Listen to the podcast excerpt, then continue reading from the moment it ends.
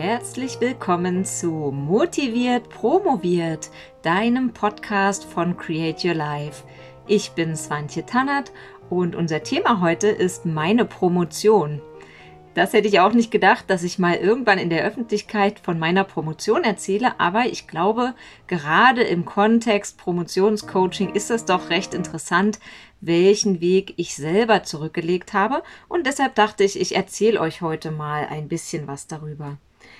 Also als erstes würde ich euch gerne ein bisschen von der Vorgeschichte erzählen und den Rahmenbedingungen. Dann kommen wir ganz kurz zu meinem Thema. Das wird ja sicherlich nur für sehr, sehr wenige von euch äh, irgendwie verständlich und interessant sein.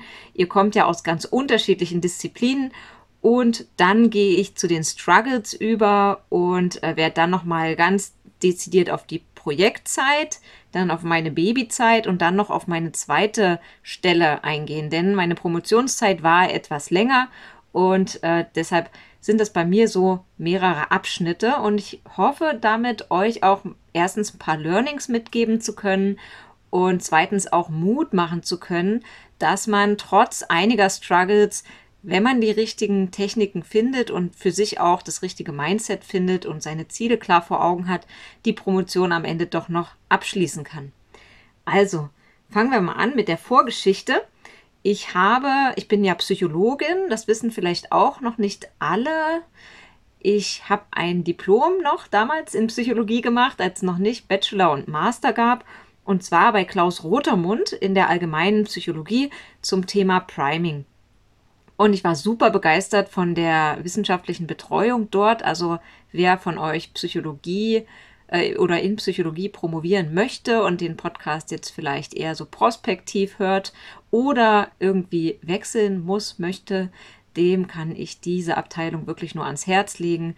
Ähm, eine ganz, ganz tolle Abteilung und die, das Feuer, was in der Wissenschaft drin ist bei Klaus Rotermund und seinem Team, das ist wirklich unübertrefflich. Also da geht es wirklich noch darum, Spaß am Forschen zu haben und am Diskutieren. Ähm, genau. Aber Jedenfalls wollte ich dort unbedingt hin. Ich fand es richtig klasse dort und er hat mich auch sehr von dem, quasi von, von, der Wissenschaft überzeugt und mich erst dazu gebracht, dass ich überhaupt promovieren möchte. Das war für mich nämlich nicht unbedingt ein Ziel, als ich mit dem Studium begonnen hatte. Und ich habe mich dann auf ein Stipendium beworben, weil am Lehrstuhl zu der Zeit keine Stelle leider zu besetzen war. Und der Klaus Rotermund war aber ebenfalls auch Betreuer im Max-Planck-Institut in Jena. Und äh, da gab es so Stellen, die sind mit der Ökonomie zusammen besetzt worden. Also das waren so Kooperationsprojekte zwischen Psychologie und Ökonomie. Und da ging es dann so um Rational Choice Forschung und so, also Konsumentenverhalten, Entscheidungsverhalten und so weiter. Und dazu habe ich dann ein ähm, ja, einen Vortrag vorbereitet, habe mir so überlegt, was könnte man da für ein Projekt machen. Und das war aber für mich ein völlig neues Thema. Und ich habe mir da was aus den Fingern gesogen. Es war total schwer. Ich bin da richtig doll geschwommen. Und so ist es dann auch ausgegangen. Also ich habe da den Vortrag gehalten und wurde nicht genommen. Aber ich habe dann das Angebot bekommen, doch noch relativ spät dann, doch noch mich auf eine andere Stelle zu bewerben, die nämlich gerade der Postdoc ganz neu zugesagt bekommen hatte von der DFG. Zwischenzeitlich war ich noch in Kiel, hatte mich da beworben und dort die Stelle auch bekommen. Da wäre es dann um PISA-Daten gegangen. Äh, das wäre eigentlich auch richtig spannend gewesen, also den großen PISA-Datensatz auszuwerten, Bildungsforschung ähm, beim Herrn Professor Nagy damals. Und es war aber alles in Kooperation mit München, Professor Prenzel, wo ich übrigens auch war zur Bewerbung. Äh, jedenfalls in Kiel hatte ich dann auch schon mich um einen Kita-Platz gekümmert und sogar um eine Wohnung, als dann eben das Angebot doch noch aus Jena kam. Und das war für mich echt so, ach Gott sei Dank, weil Kiel, ich weiß nicht, wer von euch in Kiel wohnt, aber für mich war das so vom Wetter her sehr, sehr äh, unangenehm. Ich bin jemand, der sehr schnell friert und es war immer so windig, so Meerklima eben und grau und das, da wäre ich, glaube ich, nicht glücklich geworden.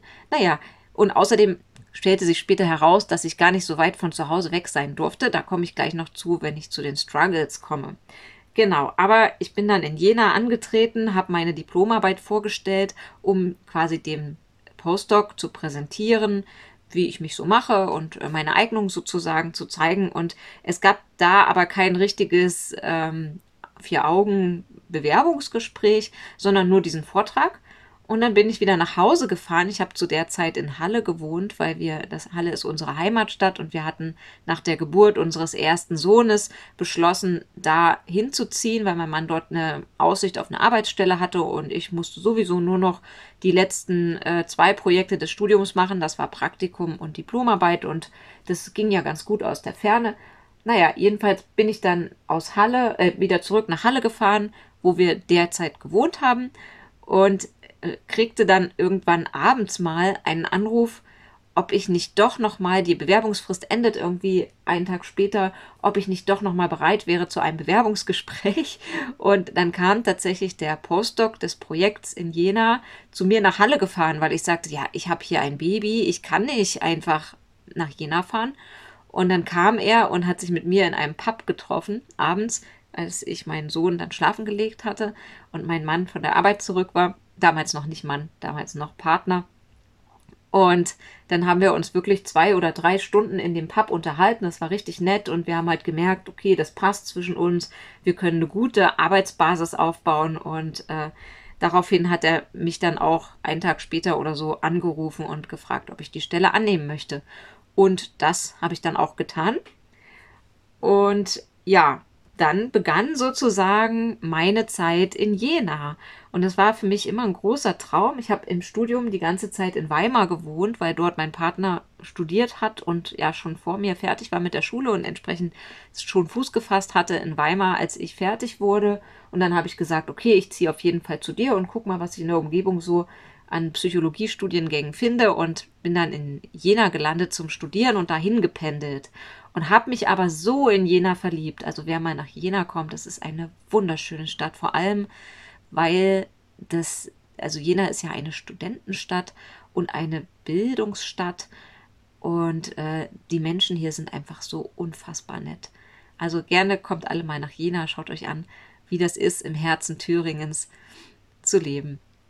Genau, aber ich hatte mich so in Jena verliebt und war dann mega glücklich, diese Stelle zu haben und habe dann auch zu meinem Mann gesagt, okay, ich bin zu dir gezogen, als du damals in Weimar warst und dann bin ich dir hinterhergezogen, als du die Stelle in Halle bekommen hast und jetzt ziehst du mit mir nach Jena.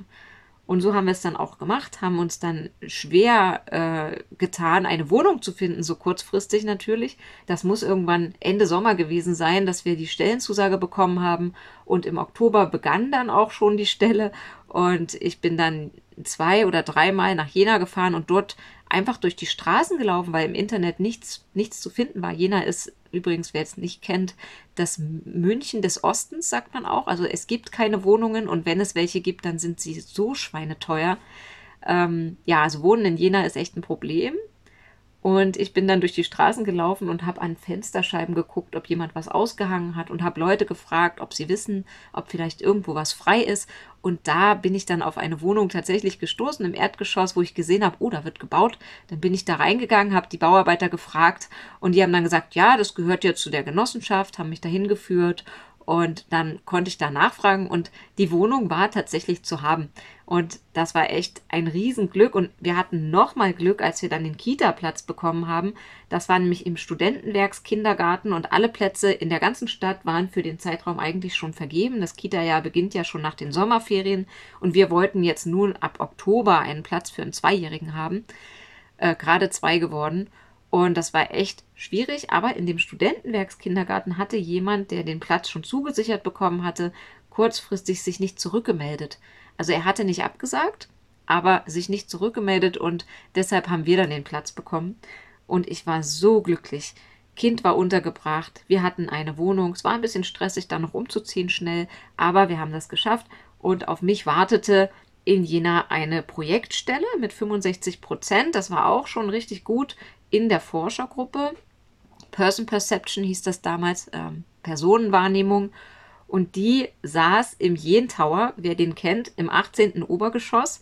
Und von da aus hat man in Jena, das ist ja eine relativ kleine Stadt mit knapp 100 oder ja, mit, mit den Studierenden 100.000, etwas über 100.000 Einwohnern. Ähm, und dann kann man vom Jen Tower aus, aus dem 18. Geschoss, richtig schön über die Stadt schauen. Und ich hatte dann ein wunderbares Büro, anfangs zu zweit, später dann meine Zeit lang zu dritt in diesem Turm. Und wer saß noch in diesem Turm? Die anderen Forschergruppenmitglieder. Und die waren aus unterschiedlichsten Fachbereichen. Also ähm, das fing bei der Medizin an und ging dann über die ganzen psychologischen Fachrichtungen, also differenzielle Psychologie, Neuropsychologie, äh, Sozialpsychologie und allgemeine Psychologie natürlich. Und sogar, äh, wir hatten auch jemanden, der Genderforschung gemacht hat und so ähm, da ging es um Stimmenwahrnehmung. Also ganz, ganz breit gestreut für zumindest für Promotionsbedingungen. Ne? In, der, in der Promotion macht man ja schon einen sehr starken Fokus auf ein sehr enges Themengebiet. Und für mich war das manchmal schwierig nachzuvollziehen, was die anderen machen, weil mir da einfach auch die Kompetenzen fehlten. Was ich nicht hatte, war eine Anbindung an meine eigentliche Lehrstuhlgruppe, also an die MitarbeiterInnen, die sich eigentlich mit sehr ähnlichen Themen wie ich beschäftigt haben, weil die eben im Institut saßen und nicht Teil der Forschergruppe waren. In der Forschergruppe war eben aus jedem Lehrstuhl nur ein Projekt und die anderen Projekte des Lehrstuhls saßen am Lehrstuhl. So, ähm, das, da komme ich aber quasi schon zu den Struggles und das würde ich mir gerne aufheben wollen, da ich kurz noch zum Thema kommen wollte, das ich bearbeitet habe. Und zwar ging es um Aufmerksamkeit auf Emotionen im Rahmen dieser Personenwahrnehmung. Und ihr könnt mir gerne in die Kommentare schreiben, wenn ihr dazu mehr wissen wollt. Was jetzt im Rahmen der Geschichte interessant ist, ist, dass das für mich was völlig Neues war. Also ich habe ja zum Priming meine Diplomarbeit gemacht und Priming kam aber gar nicht vor in diesem Aufmerksamkeitsthema. Stattdessen musste ich mich noch ein bisschen stärker in Emotionen einarbeiten. Ich musste mich einarbeiten in die Physik hinter der Bildverarbeitung. Also es, da spielten auch so Raumfrequenzen eine Rolle, wem das was sagt. Und ich musste ähm, programmieren lernen. Also wir haben dort unsere Experimente mit Python, das ist eine Programmiersprache, wer es nicht kennt, programmiert und da gibt es ein Paket, das hilft einem schon ein bisschen weiter, das heißt PsychoPy, aber trotzdem muss man erstmal schon die Sprache, die Grammatik dieser Programmiersprache sozusagen lernen, um auch um dieses PsychoPy verwenden zu können. Und am Anfang bin ich da wirklich gescheitert an so einfachen Sachen wie, wann muss ich Enter drücken, wann braucht es einen Punkt, wann braucht es dieses Zeichen, Komma, Semikolon, was bedeutet eigentlich was, wie sind die Operatoren, also wie verknüpfe ich jetzt und oder und so weiter. Und ähm, ja, das war schon echt nicht einfach. Dann gab es dann auch Schleifen in dem Programm, also wie man bestimmte äh, Code-Snippets dann wiederholt ausführen konnte, vielleicht mit einem Weiterzähler und so weiter. Ähm, und ja, das war für mich alles ganz neu. Da habe ich sehr, sehr, sehr viel Zeit am Anfang dafür gebraucht. Und äh, ja, das war also erstmal sehr herausfordernd. Und hinzu kamen noch auch private Struggles, mein Partner wurde entlassen, weil er aus Halle wegziehen wollte und dann aus der Ferne arbeiten wollte. Und sein Chef hatte erst zugesagt und wir waren ganz happy und dann hat er ihn aber doch einfach gekündigt. Und es war natürlich ein Schlag für uns und er musste sich dann sehr, sehr schnell einen neuen Job suchen ähm, und hat den dann in Suhl gefunden.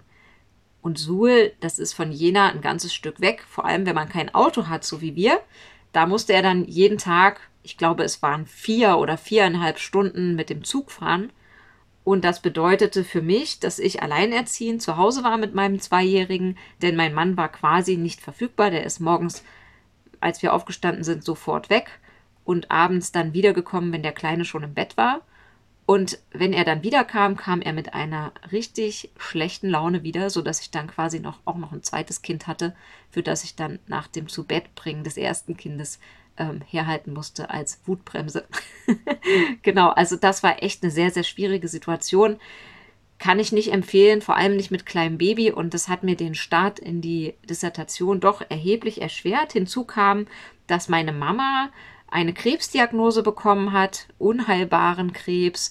Und das, da brach natürlich auch für mich eine Welt zusammen. Nicht nur dass ich wusste, da kommt irgendwie sehr viel Arbeit auf mich zu, sondern bei uns war es auch tatsächlich so, äh, ich bin, also meine Mutter war immer alleinerziehend und ich habe auch keine Geschwister. Das heißt, ich war so die Einzige in der Familie, die als Care-Person in Frage kam und sie war die Einzige in der Familie, die quasi mein Rückhalt und Hafen war.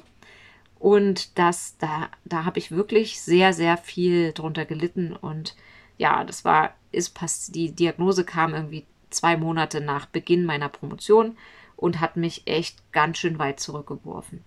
Nichtsdestotrotz habe ich sehr, sehr viel programmiert und ähm, experimentiert und am Ende sind es 39 Experimente geworden. Allerdings nur ein einziges, glaube ich, oder zwei, zwei mit, mit nennenswerten Effekten. Also ich habe wirklich sehr viel gestruggelt mit äh, Nullresultaten und ich habe gedacht, das wird nie was. Wie soll ich promovieren?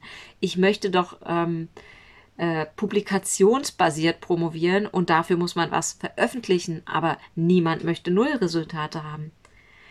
Ja, also wir haben dann immer noch weiter probiert und weiter probiert und das Problem war, dass in dem Antrag ein eine Annahme gemacht worden war. Den Antrag hatte ich ja gar nicht geschrieben. Ich bin ja nur auf die Stelle angestellt worden.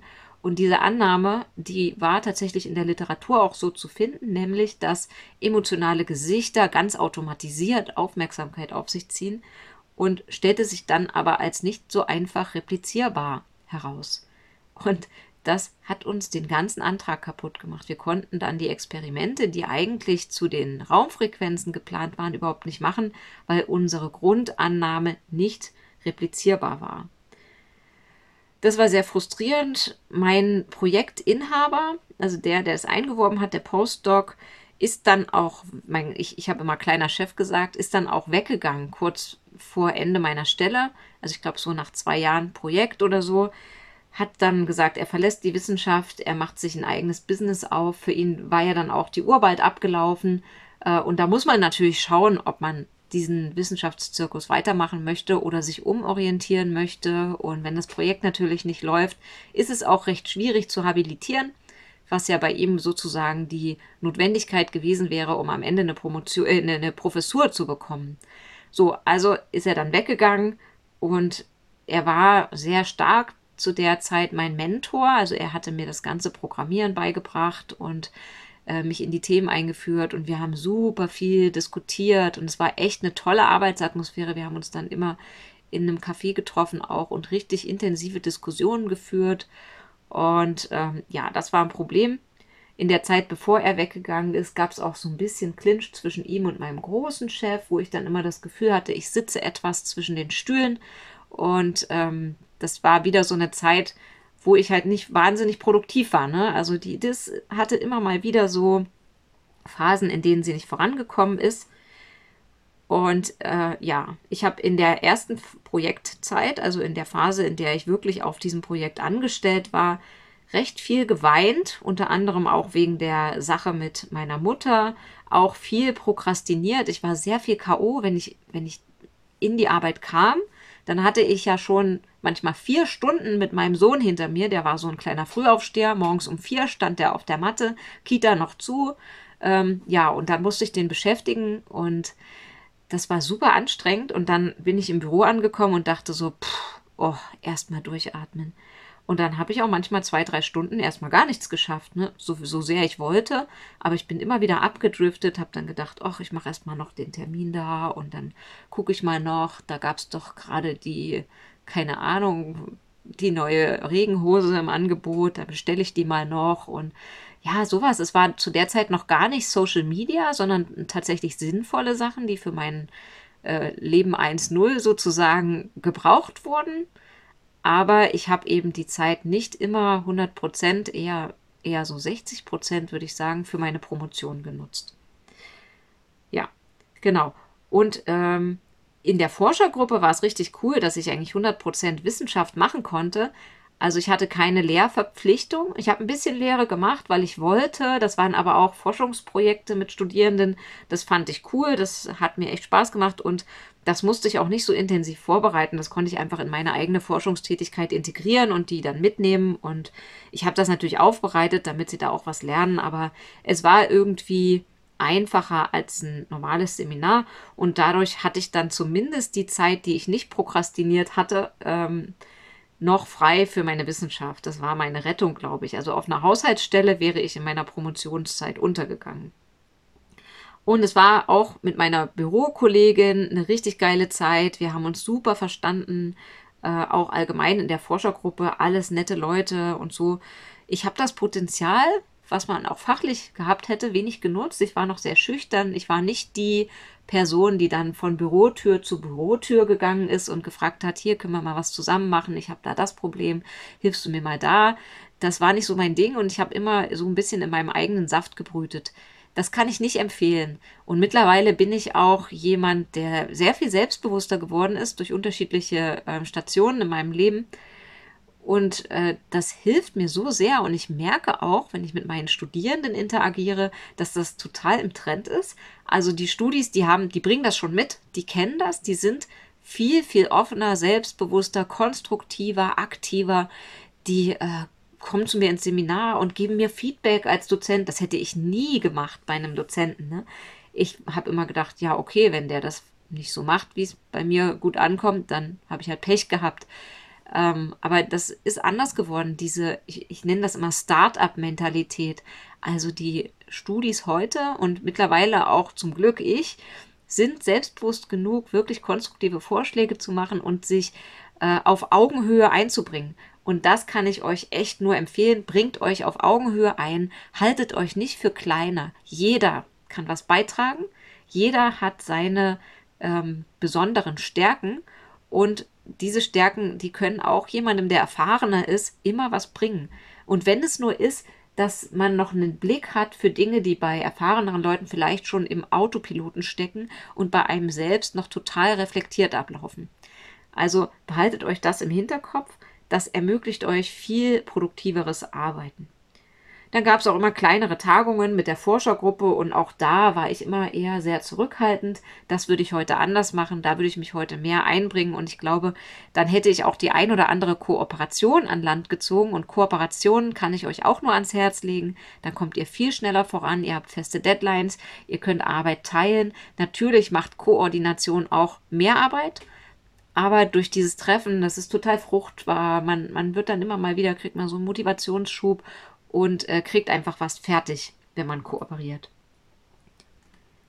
Ja, aber dann, nach keine Ahnung wie vielen, vielleicht über 20, glaube ich, oder sogar noch mehr, über, ich glaube, ich war schon fast über 30, als ich dann beschlossen habe, also über 30 Experimente meine ich, über 30 Jahre war ich noch nicht, aber über 30 Experimente, als ich dann beschlossen habe, jetzt muss doch das zweite Kind erstmal kommen.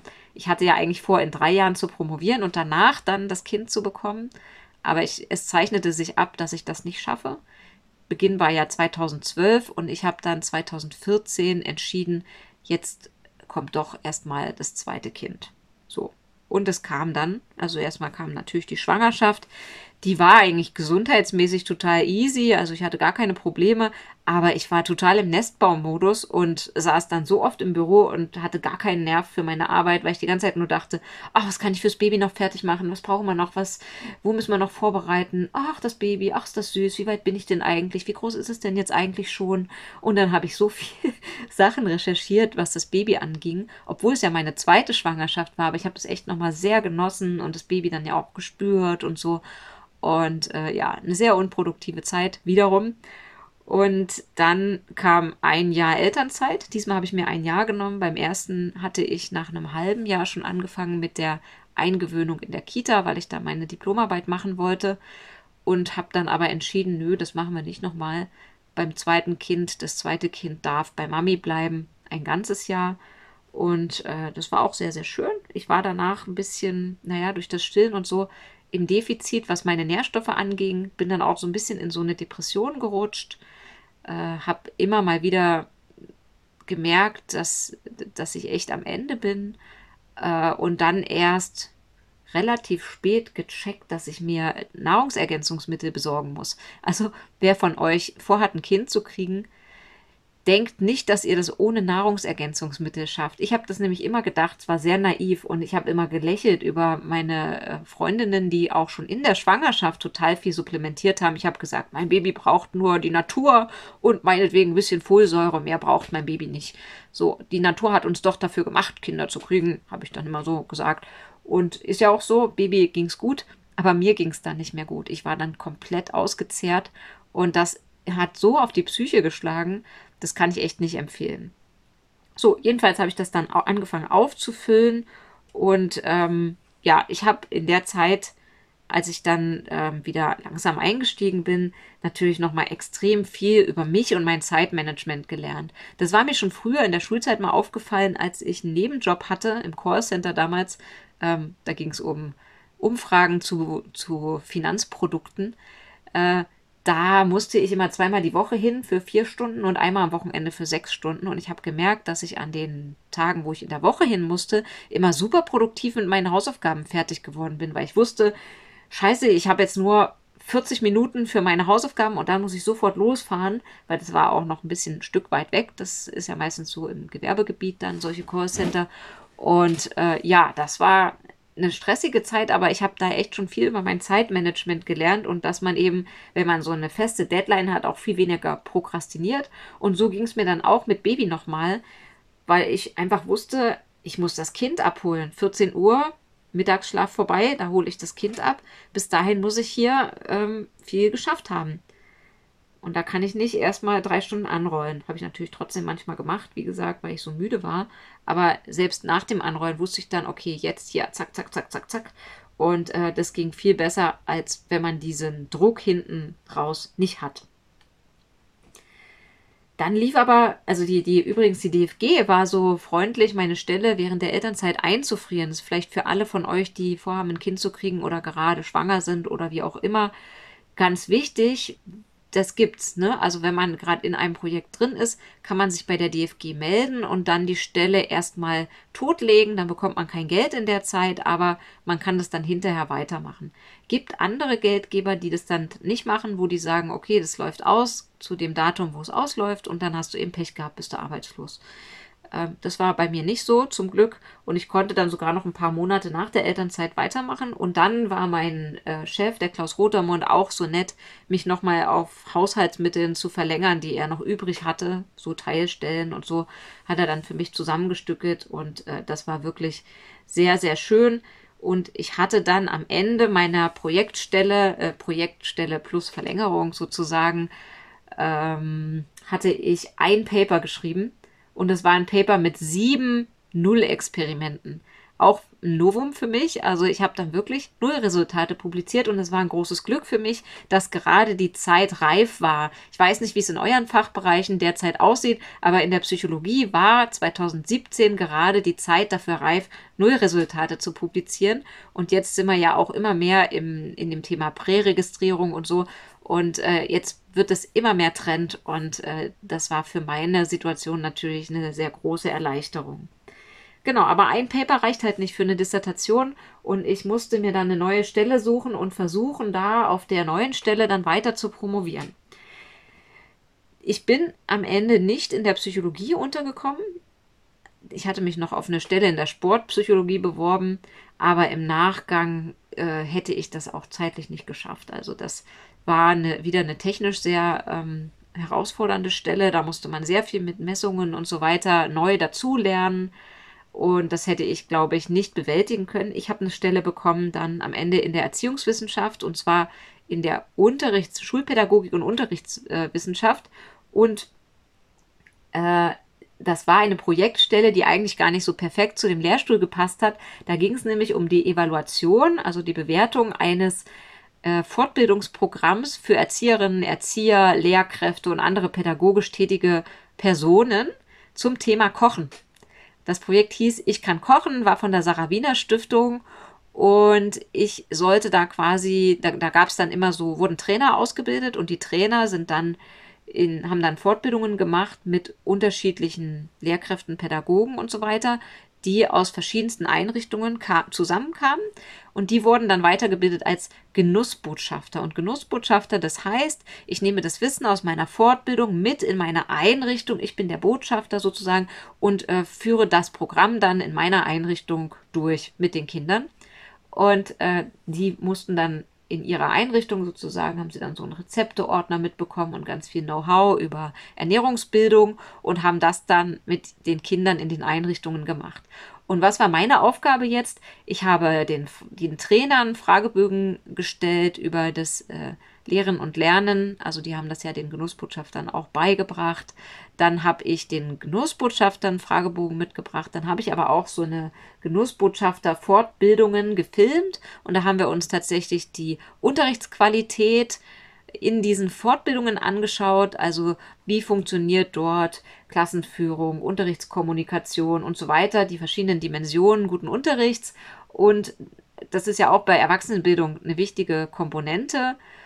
Und dann kamen noch dazu Interviews mit den Genussbotschaftern, nachdem sie dann das Projekt implementiert hatten und auch nochmal die Teilnahme tatsächlich. Ich habe dann in unterschiedlichsten Schulen und Kitas an den Programmen teilgenommen. Ähm, also nee, nee, bei mir waren es vor allem Grundschulen. Kitas hat die andere Seite des Projekts gemacht. Also wir waren dann, ich war da nicht alleine in dem Projekt. Das war so eine Kooperation mit auch noch mit der Hochschule Schwäbisch Gmünd. Und ähm, ja, das Projekt war aber ziemlich cool für mich, auch für meine Persönlichkeitsentwicklung, weil ich dort eben viel reisen musste. Das waren Einrichtungen deutschlandweit, auch die Fortbildungen fanden deutschlandweit start, äh, statt. Und ich hatte sehr viel Eigenverantwortung, habe dann auch ganz viel Zeit verbracht mit Reisebuchung, Hotelbuchung, äh, mit dem Reisen selbst. Dann gab es da immer, musste man Kameraequipment einpacken, nichts vergessen und so. Und dann auch die Kommunikation mit den Einrichtungen, da freundlich sein, eloquent, das Projekt gut vertreten, repräsentieren, ähm, die Kontakte aufrechterhalten und so weiter. Das war alles, so, ging so ein bisschen in Richtung freie Wirtschaft ähm, rein. Und ich habe dann eben gemerkt, auch wie das ist, mit einem Unternehmen zusammenzuarbeiten. Dieses Ich kann kochen Projekt äh, fand eben auch in so einem ganz jungen, dynamischen Team statt, wie so ein kleines Start-up. Ich bin mir gar nicht sicher, ob es nicht sogar ein Start-up war. Das wollte ich eigentlich schon längst mal nachgeschaut haben. Jedenfalls ähm, das war eben ein ganz, ganz tolles Projekt und wir haben dort sehr viel mit den Kooperationspartnern dann auch zu tun gehabt und waren dort auch mal direkt in Berlin in deren Lo äh, Location sozusagen vor Ort und haben uns das angeschaut, wie die arbeiten, wie die miteinander arbeiten, wie die kommunizieren und so. Und es war wirklich für mich ein schöner Einblick auch in Arbeitsabläufe, Arbeitsprozesse, Zeitmanagement, äh, Vernetzung, Listen, Aufgaben, Ziele und so weiter. Und wir haben dann auch Berichte geschrieben und ja, das hat mich nochmal in meiner Entwicklung auch zu dem Coaching-Business, was ich jetzt hier mache, äh, total weitergebracht. Ja, und es hat mir unglaublich viel Entspanntheit und Selbstbewusstsein gegeben. Also am Anfang war ich ja so ein bisschen ängstlich, was die Reisen anging und geht da alles gut und schaffe ich das und vergesse ich da auch nichts und hm, und äh, ja, wenn man eben dann keine Ahnung 30 Mal verreist ist, dann ist es total Alltag und man macht das einfach so im Autopiloten.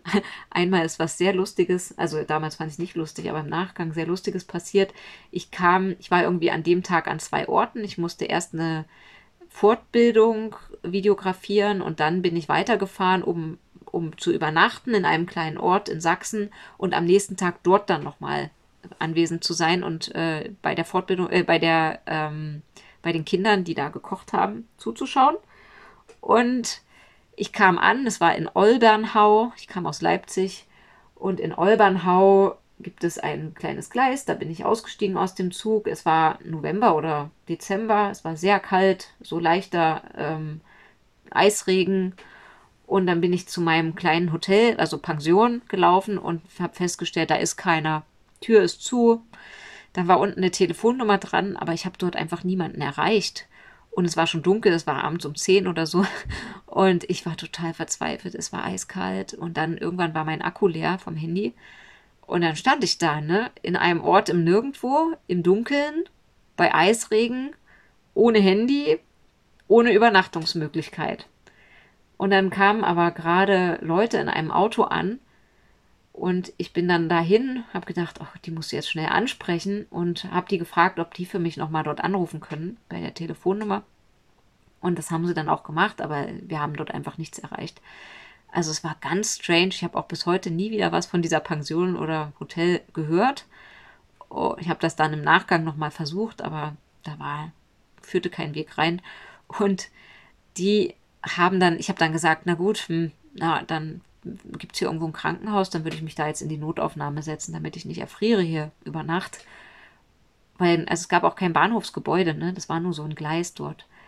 Und dann hat die Dame, die allein wohnte, die wurde nur von dem Herrn, der auch mit anwesend war, nach Hause gebracht, aber sie wohnte alleine und sagte dann zu mir, ja, dann kommen Sie jetzt mit zu mir. Und das war so ein Herzensgeschenk. Also äh, da habe ich auch noch mal gelernt, es gibt so viele wunderbare Menschen und es ist immer jemand da, der bereit ist, einem zu helfen. Es war für mich auch eine ganz, ein ganz wichtiges Learning.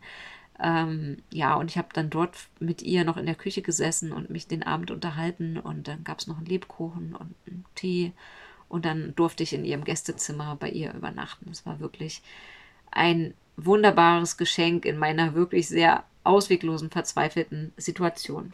Na gut, aber das jetzt nur als kleiner Exkurs. Ich habe viel gelernt und in der Zeit habe ich dann auch tatsächlich meine Ernährung nochmal umgestellt und habe mich nochmal sehr stark auf Nährstoffe, auf, auf, auf sozusagen wertvolles Essen konzentriert. Also ich habe dann aufgehört, leere Lebensmittel zu konsumieren, habe nur noch Lebensmittel gegessen, in denen ein Mehrwert steckt. Und ähm, ja, also ich habe meine Kalorienzahl eigentlich nicht verändert, aber dadurch dann eben im Verhältnis viel mehr Nährstoffe aufgenommen. Und das hat meine, ich sag mal, meine Probleme mit Erschöpfung und ähm, auch psychische Problematiken total reduziert. Gleichzeitig habe ich angefangen mit Sport und habe dann auch noch mal richtig einen Boost bekommen, was mein Selbstwertgefühl anging. Also was ich dann, ich, ich konnte plötzlich so viel. Ne? Ich konnte reisen, ich konnte repräsentieren, ich konnte Sport, ähm, ich, ja, ich, ich konnte so viel, dass ich dann einfach irgendwann das Gefühl hatte, ich kann jetzt auch die Promotion schaffen. Und 2018 habe ich dann mein zweites Paper geschrieben, also ganz nebenbei musste ich das ja dann machen an, auf dieser Stelle. Mein Chef hat mir zum Glück einen Tag eingeräumt, an dem ich nicht verfügbar sein muss zumindest. Ich habe zwar die Arbeitszeit der Stelle dann auf Montag bis Donnerstag verteilt, aber am Freitag konnte ich ganz in Ruhe meine Promotion machen und das war wirklich auch ein Geschenk und da habe ich dann immer Schreibtag gemacht und 2018 dann mein zweites Paper publiziert wir haben dann auch noch ein drittes geschrieben. Mein, mein Doktorvater hat mich tatsächlich auch weiter betreut über die Projektzeit hinaus. Und das haben wir aber dreimal erfolglos eingereicht. Die dritte Einreichung war aber die Einreichung, die ich für meine publikationsbasierte DIS brauchte. Also bei uns, ich weiß nicht, wie es bei euren ähm, Promotionsordnungen ist, aber bei uns war es so, man musste zwei Paper durchhaben, also angenommen von, von äh, Peer-Reviewed Journals und das dritte nur eingereicht. Und dann habe ich das einfach in der Schublade gelassen, bis mein Rahmentext fertig war und habe es ein drittes Mal eingereicht, um dann quasi diesen Status zu haben zur Abgabe der DIS. Ja, und äh, als ich den Rahmentext schreiben wollte, kam Covid. Und ich hatte die Kinder zu Hause. In den ersten Lockdowns war das ja tatsächlich ähm, unumgänglich. Alle waren einfach zu Hause. Und wir haben dann versucht, die Kinder jeden Tag wenigstens zwei, drei Stunden draußen zu bewegen. Also wir sind dann immer irgendwie in die Natur gegangen, wo keiner war, also bloß nicht unter Menschen, das war ja nicht erwünscht und haben uns dann irgendwie an der Saale oder halt in einer abgelegenen äh, Region irgendwo aufgehalten mit den Kindern und da versucht, die, die gesund zu halten, ne? also psychisch und äh, körperlich auch gesund zu halten. Und da war es echt schwer, die DIS nebenbei zu schaffen. Man musste ja auch kochen jeden Tag und die Kinder irgendwie beschäftigen. Der Kleine war, jetzt muss ich überlegen, war gerade fünf, vier, 2000, wann kam Covid? Im Frühjahr 2019, im, nee, im Frühjahr 2020, ne? Ja. Dann war der Kleine gerade viereinhalb. Genau. Und äh, der hatte halt noch sehr viele Bedürfnisse und musste, konnte das nicht ertragen, wenn Mami im Nachbarzimmer ihre Promotion gemacht hat. Und so bin ich dann auf Nachtschichten umgestiegen und habe dann angefangen, sehr viel Tee zu trinken und bin dann sogar zum Kaffee gekommen. Und ich war früher der totale Kaffeehasser. Also, nee, nicht Hasser. Ich mochte schon immer den Geschmack und Geruch. Ich bin auch ganz oft in so Läden gegangen, wo es Kaffee gab und habe da nur mal so eine Nase voll genommen, weil ich den Geruch so schön fand. Aber ich habe immer gesagt, ihr seid doch alle abhängig. Ich brauche keinen Kaffee, um mich wach zu halten. Was ihr immer alle sagt, ich brauche einen Kaffee, das ist Suchtverhalten und das möchte ich nicht so. Deshalb habe ich eigentlich nie Kaffee getrunken. Nur immer mein Blümchen Kaffee. Und dann habe ich aber damit angefangen, tatsächlich in meiner Promotion. Und 2019 wurde sie dann auch, naja, stimmt, zwei, nee doch, 2020 wurde sie dann auch endlich fertig. Genau, im Sommer oder kurz nach Sommer, irgendwie so. und ich hatte dann meine Verteidigung 2020 im Herbst. Genau.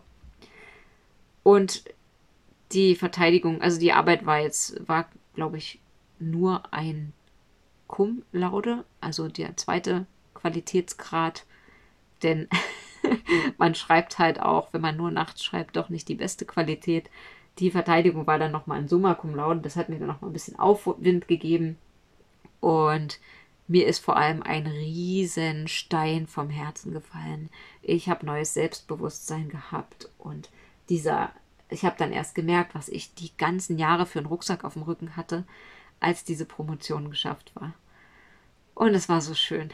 Und damit möchte ich jetzt auch diesen Bericht beenden. Also es gab da noch eine schöne Feier unter Covid-Bedingungen mit einzeln eingepackten Snacks und aber Mundschutz und meine ganzen Promotionsbilder sind versaut, weil ich so ein Lätzchen um diesen Mundschutz. Ich habe den vergessen, einfach ich hatte einen, der ging außen ganz um den Kopf rum und den konnte man so runterziehen und da so hängen lassen.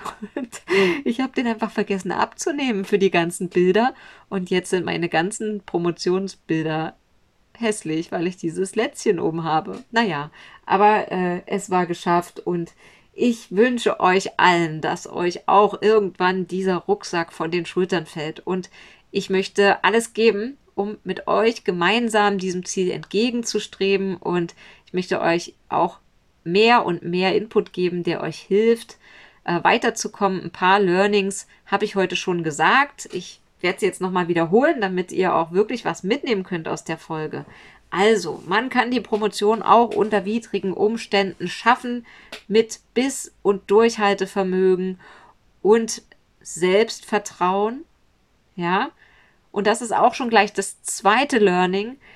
Sucht euch Dinge, die euch Selbstvertrauen geben. Ach, da fällt mir ein, ich habe eine ganz wichtige Sache ausgespart, die muss ich euch unbedingt noch erzählen. Und zwar habe ich zwischendurch total das Selbstvertrauen verloren und habe gesagt, oh, ich brauche jetzt noch einen Plan B. Ich studiere jetzt noch mal.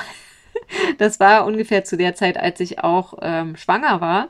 Da habe ich dann gesagt, okay, ich brauche jetzt hier irgendwie, ich will ein Kind kriegen und ich weiß gar nicht, ob ich jemals promovieren kann und äh, nicht, dass ich dann irgendwann kein Geld mehr habe. Und dann habe ich gesagt, ich mache jetzt noch mal ein Masterstudium zur Lerntherapeutin. Integrative Lerntherapie hieß das.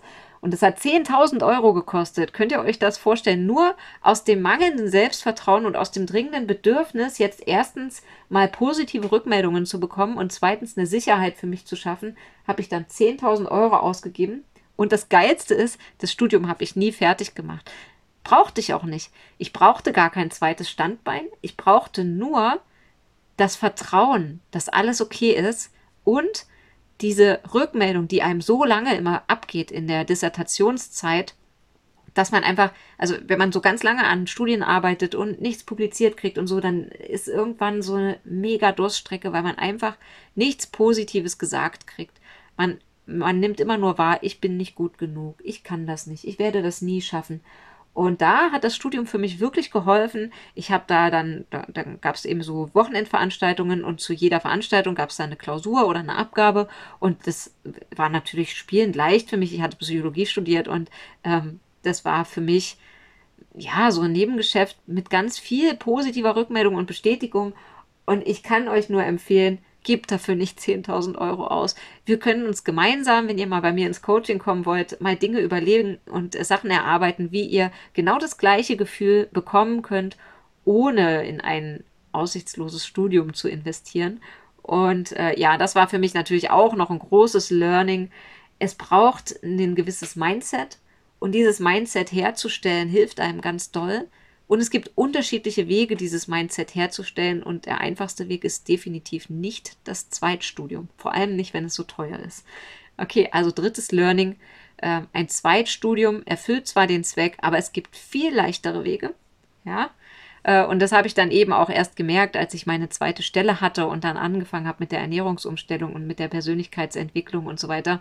Und ja, da ist, ist mir dann ein Licht aufgegangen und das möchte ich euch, habe ich dann natürlich auch später alles reflektiert auf, ich, ich hätte es ja eigentlich wissen müssen, ne? ich bin Psychologin, äh, aber wenn man so mittendrin steckt in der Krise, dann sieht man manchmal nicht so klar und ich habe das dann hinterher alles verstanden und möchte euch das sehr, sehr gerne weitergeben, was da so äh, mindsetmäßig abgeht, was, was die Motivation dann auch bestimmen kann und wie ihr es dann einfach schaffen könnt, eure Dissertation doch noch fertig zu kriegen. Okay, habe ich noch ein Learning für euch? Ich schaue noch mal ganz kurz durch. Ähm ja, äh, zeitliche Einschränkungen können einem manchmal Zeit geben, witzigerweise, weil man dann produktiver wird.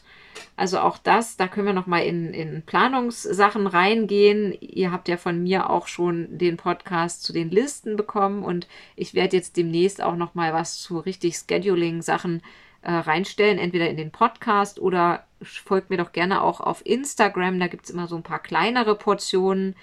Den Link findet ihr hier unten auf der Seite, äh, auf der Homepage auch. Und ja, da kriegt ihr dann. Und auch so, gerne meldet euch auch für den Newsletter an. Da kriegt ihr nämlich auch meine Blogartikel. Die sind dann so, eine, so quasi in between Podcast und Instagram. Also nicht so ausführlich wie der Podcast, aber schön illustriert und ausführlicher als Instagram. So, genau. Also, haut rein, Leute. Bleibt dran an eurer Promotion und wir hören uns zum nächsten Podcast. Tschüss.